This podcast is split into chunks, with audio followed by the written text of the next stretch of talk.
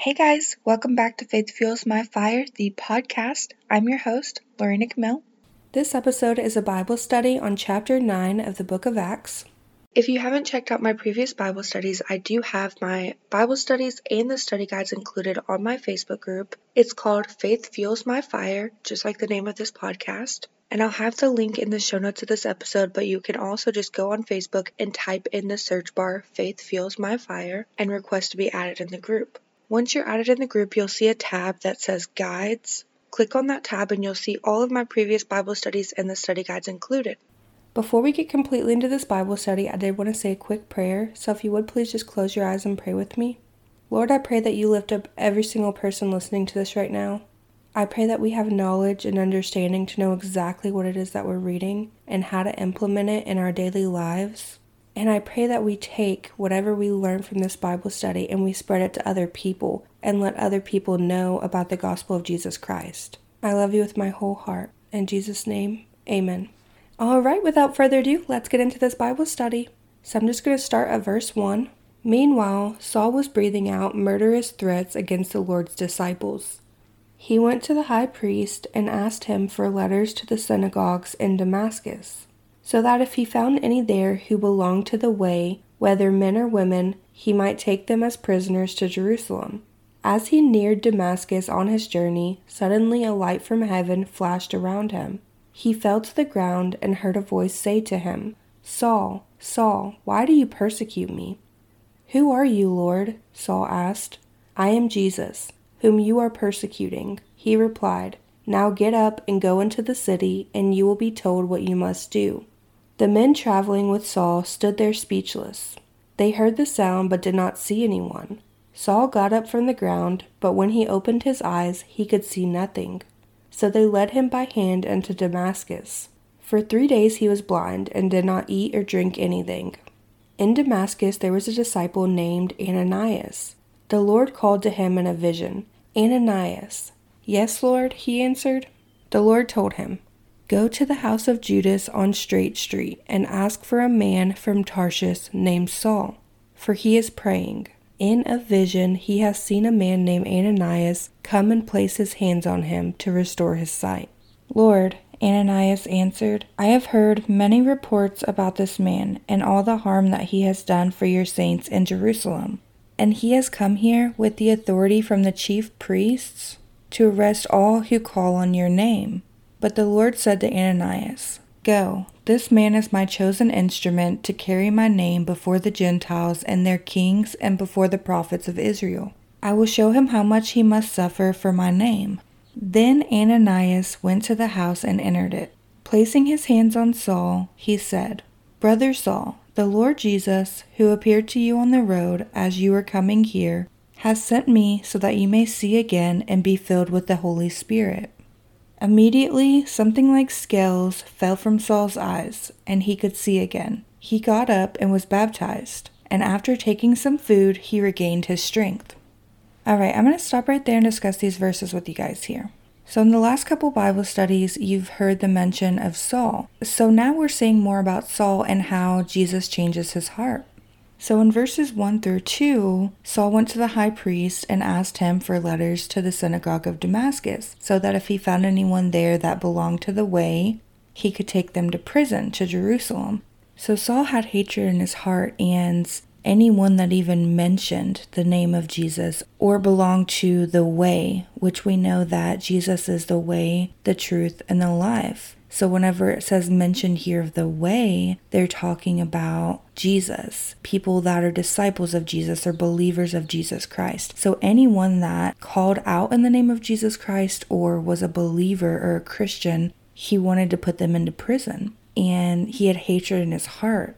And he was just out for the blood of Christians. And then we see in verses 3 through 6 that a light from heaven flashed around him, and Jesus asked Saul why he persecutes him. And then he told him to go to the city and he would be told what to do. So Saul was on his way to Damascus to get this letter to be able to put Christians in prison, and Jesus appeared to him. Now, in verses 7 through 9, Saul was blind physically, but he was also blind spiritually. He had spiritual blindness and his heart was so hardened and he had so much hatred in it and he was full of his wicked ways that he thought what he was doing was the right thing. He thought putting Christians in prison for speaking about Jesus Christ and spreading the gospel was the right thing to do and that it was according to the law and the prophets. And then in verses 10 through 12, Jesus called to Ananias in a vision and told him to go to Saul to restore his sight. And we see in verses 13 through 14 that Ananias was afraid because Saul came to arrest all who called on the name of Jesus. And he had heard about Saul and that he came to do harm to the people that called on the name of Jesus and to Christians. And he was afraid that if he went to Saul to restore his sight, that something might happen to him, that he might put him in prison. Then in verses 15 through 16, Jesus chose Saul, a man that had authority and respect among the people, to carry his name and suffer for the name of Jesus. Jesus suffered to forgive us of our sins, and he made the ultimate sacrifice for us. When we spread the gospel of Jesus Christ, we will have sufferings also because this world is full of hate and corruption. We have to rejoice even in our sufferings and have hope Jesus has already overcome the world, so we can take heart and never stop spreading the gospel. Never be afraid because of what other people are going to say or do or think about us. We just have to spread the gospel and know that God's got us and that we will have eternal life in heaven with Jesus and God the Father. And then in verses 17 through 19, Ananias placed his hands on Saul, and he could immediately see again, and was filled with the Holy Spirit. And then he got up and was baptized. So Paul went from being physically and spiritually blind to being able to see physically and spiritually, and he became filled with the Holy Spirit. So I'm going to continue reading at verse 19. And after taking some food, he regained his strength. Saul spent several days with the disciples in Damascus. At once he began to teach in the synagogues that Jesus is the Son of God. All those who heard him were astonished and asked, Isn't he the man who raised havoc in Jerusalem among those who call on this name? And hasn't he come here to take them as prisoners to the chief priests? Yet Saul grew more and more powerful and baffled the Jews living in Damascus by proving that Jesus is the Christ. After many days had gone by, the Jews conspired to kill him. But Saul learned of their plan. Day and night they kept close watch on the city gates in order to kill him. But his followers took him by night and lowered him in a basket through an opening in the wall. When he came to Jerusalem, he tried to join the disciples. But they were all afraid of him, not believing that he really was a disciple. But Barnabas took him and brought him to the apostles. He told them how Saul on his journey had seen the Lord and that the Lord had spoken to him and how in Damascus he had preached fearlessly in the name of Jesus. So Saul stayed with them and moved about freely in Jerusalem, speaking boldly in the name of the Lord. He talked and debated with the Grecian Jews, but they tried to kill him.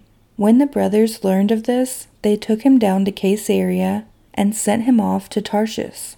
Then the church throughout Judea, Galilee, and Samaria enjoyed a time of peace. It was strengthened and encouraged by the Holy Spirit, it grew in numbers, living in the fear of the Lord. All right, I'm going to stop right there and discuss these verses with you guys here. So, in verses 19 through 22, Saul spent several days in Damascus and he was preaching in synagogues about Jesus being the Son of God.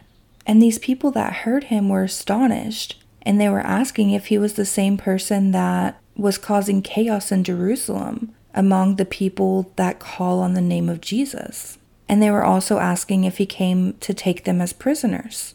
But Saul grew more and more powerful and was proving that Jesus is the Christ. And I just want to point out that this just goes to show that Jesus can use anyone. Saul went from putting anyone who calls in the name of Jesus in prison that led to their death to preaching about Jesus Christ and proving that Jesus is the Christ and he is the Son of God. And if Jesus can use Saul, he can use anyone. There's not anyone that has done too much to be able to be forgiven and to be a chosen instrument for Jesus Christ and for the name of Jesus. But when Jesus chooses us, we have to stay faithful and we have to follow him and let the Holy Spirit guide us. In verses 23 through 25, the Jews conspired to kill Saul, and his followers took him by night and lowered him in a basket through an opening in a wall. So Saul was protected that night, and nothing was going to stop him from spreading the gospel and for Jesus using him to be a vessel and to spread the gospel and his testimony.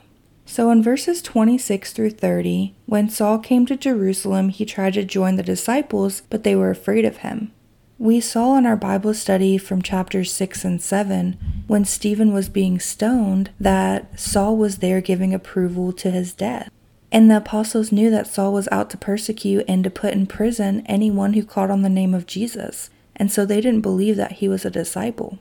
So Barnabas took Saul and brought him to the apostles, and he told them what had happened in Damascus that Saul had seen the Lord, and the Lord spoke to him, and that he was preaching fearlessly in Damascus about Jesus Christ.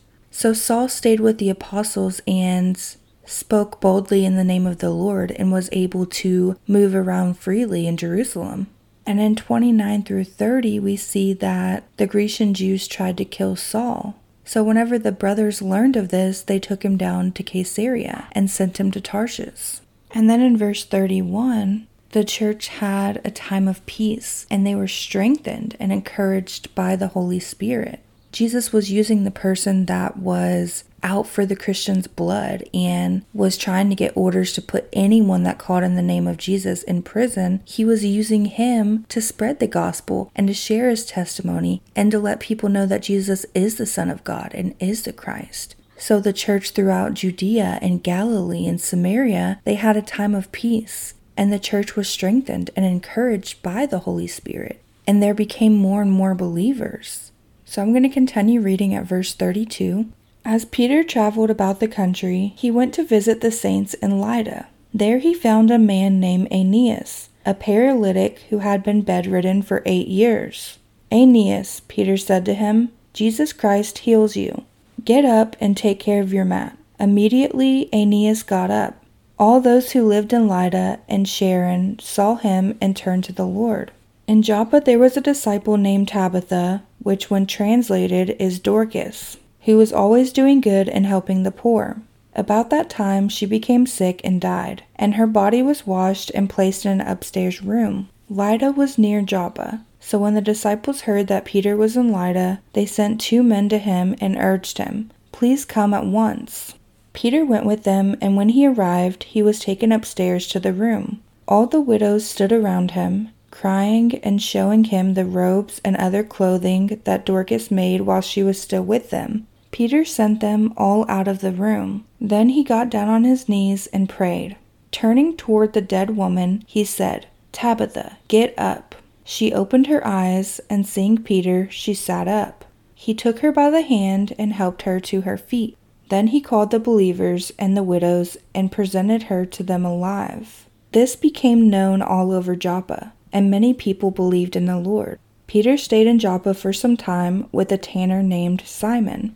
Alright, so those are all the verses of chapter 9 of the book of Acts, but I'm going to discuss these verses with you guys here. So in verses 32 through 35, Peter went to Lydda to visit the saints, and he found this paralytic and told him that Jesus Christ heals him, and to get up and take care of his mat. So Aeneas immediately got up, and those that were in Lydda and Sharon saw him, and they turned to the Lord. So the Lord used Peter and the faith that Peter had, and he healed this paralytic. And because of him performing this miraculous sign, other people came to the Lord. And like I always say, the power is not in Peter. This healing power is not in him. It's the gift given by the Holy Spirit because of Peter's faith in Jesus Christ and in the name of Jesus Christ, he was able to heal this paralytic. And other people came to the Lord and believed because of this miraculous sign. And then in verses 36 through 38, I just want to mention something about the name Tabitha, which translated into Dorcas. That means gazelle. Tabitha was always doing good and helping the poor, and she was gentle like a gazelle. So Tabitha had died, and her body was washed and placed in an upstairs room. And we see in verse 38 that two men urged Peter to come to Joppa when they heard that he was in Lydda. So in verses 39 through 43, Peter went with them and was taken upstairs to the room. And these widows stood there crying, and they showed Peter the robes that Dorcas had made for them. So Peter sent them all out of the room, and he got on his knees and prayed.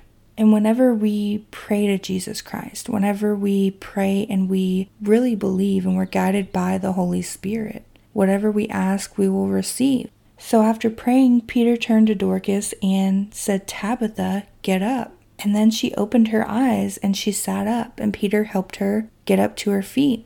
Because of Peter's belief in Jesus Christ, and because of him praying and having faith and being guided by the Holy Spirit, this woman that was laying dead came back alive. And then Peter called the people and showed them that Tabitha was alive. And many people believed in the Lord in Joppa after this had happened. So because of this miraculous sign, there was many more people that believed in Jesus Christ.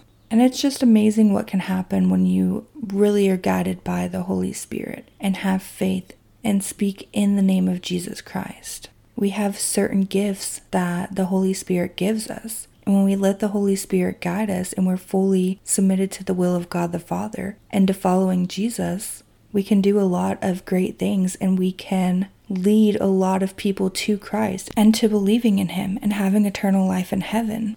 So, this concludes this Bible study on chapter 9 of the book of Acts. Next week, we're going to go into chapter 10, so make sure you stay tuned for that. And yeah, I love you guys so much. I'll see you guys next time. Bye, guys.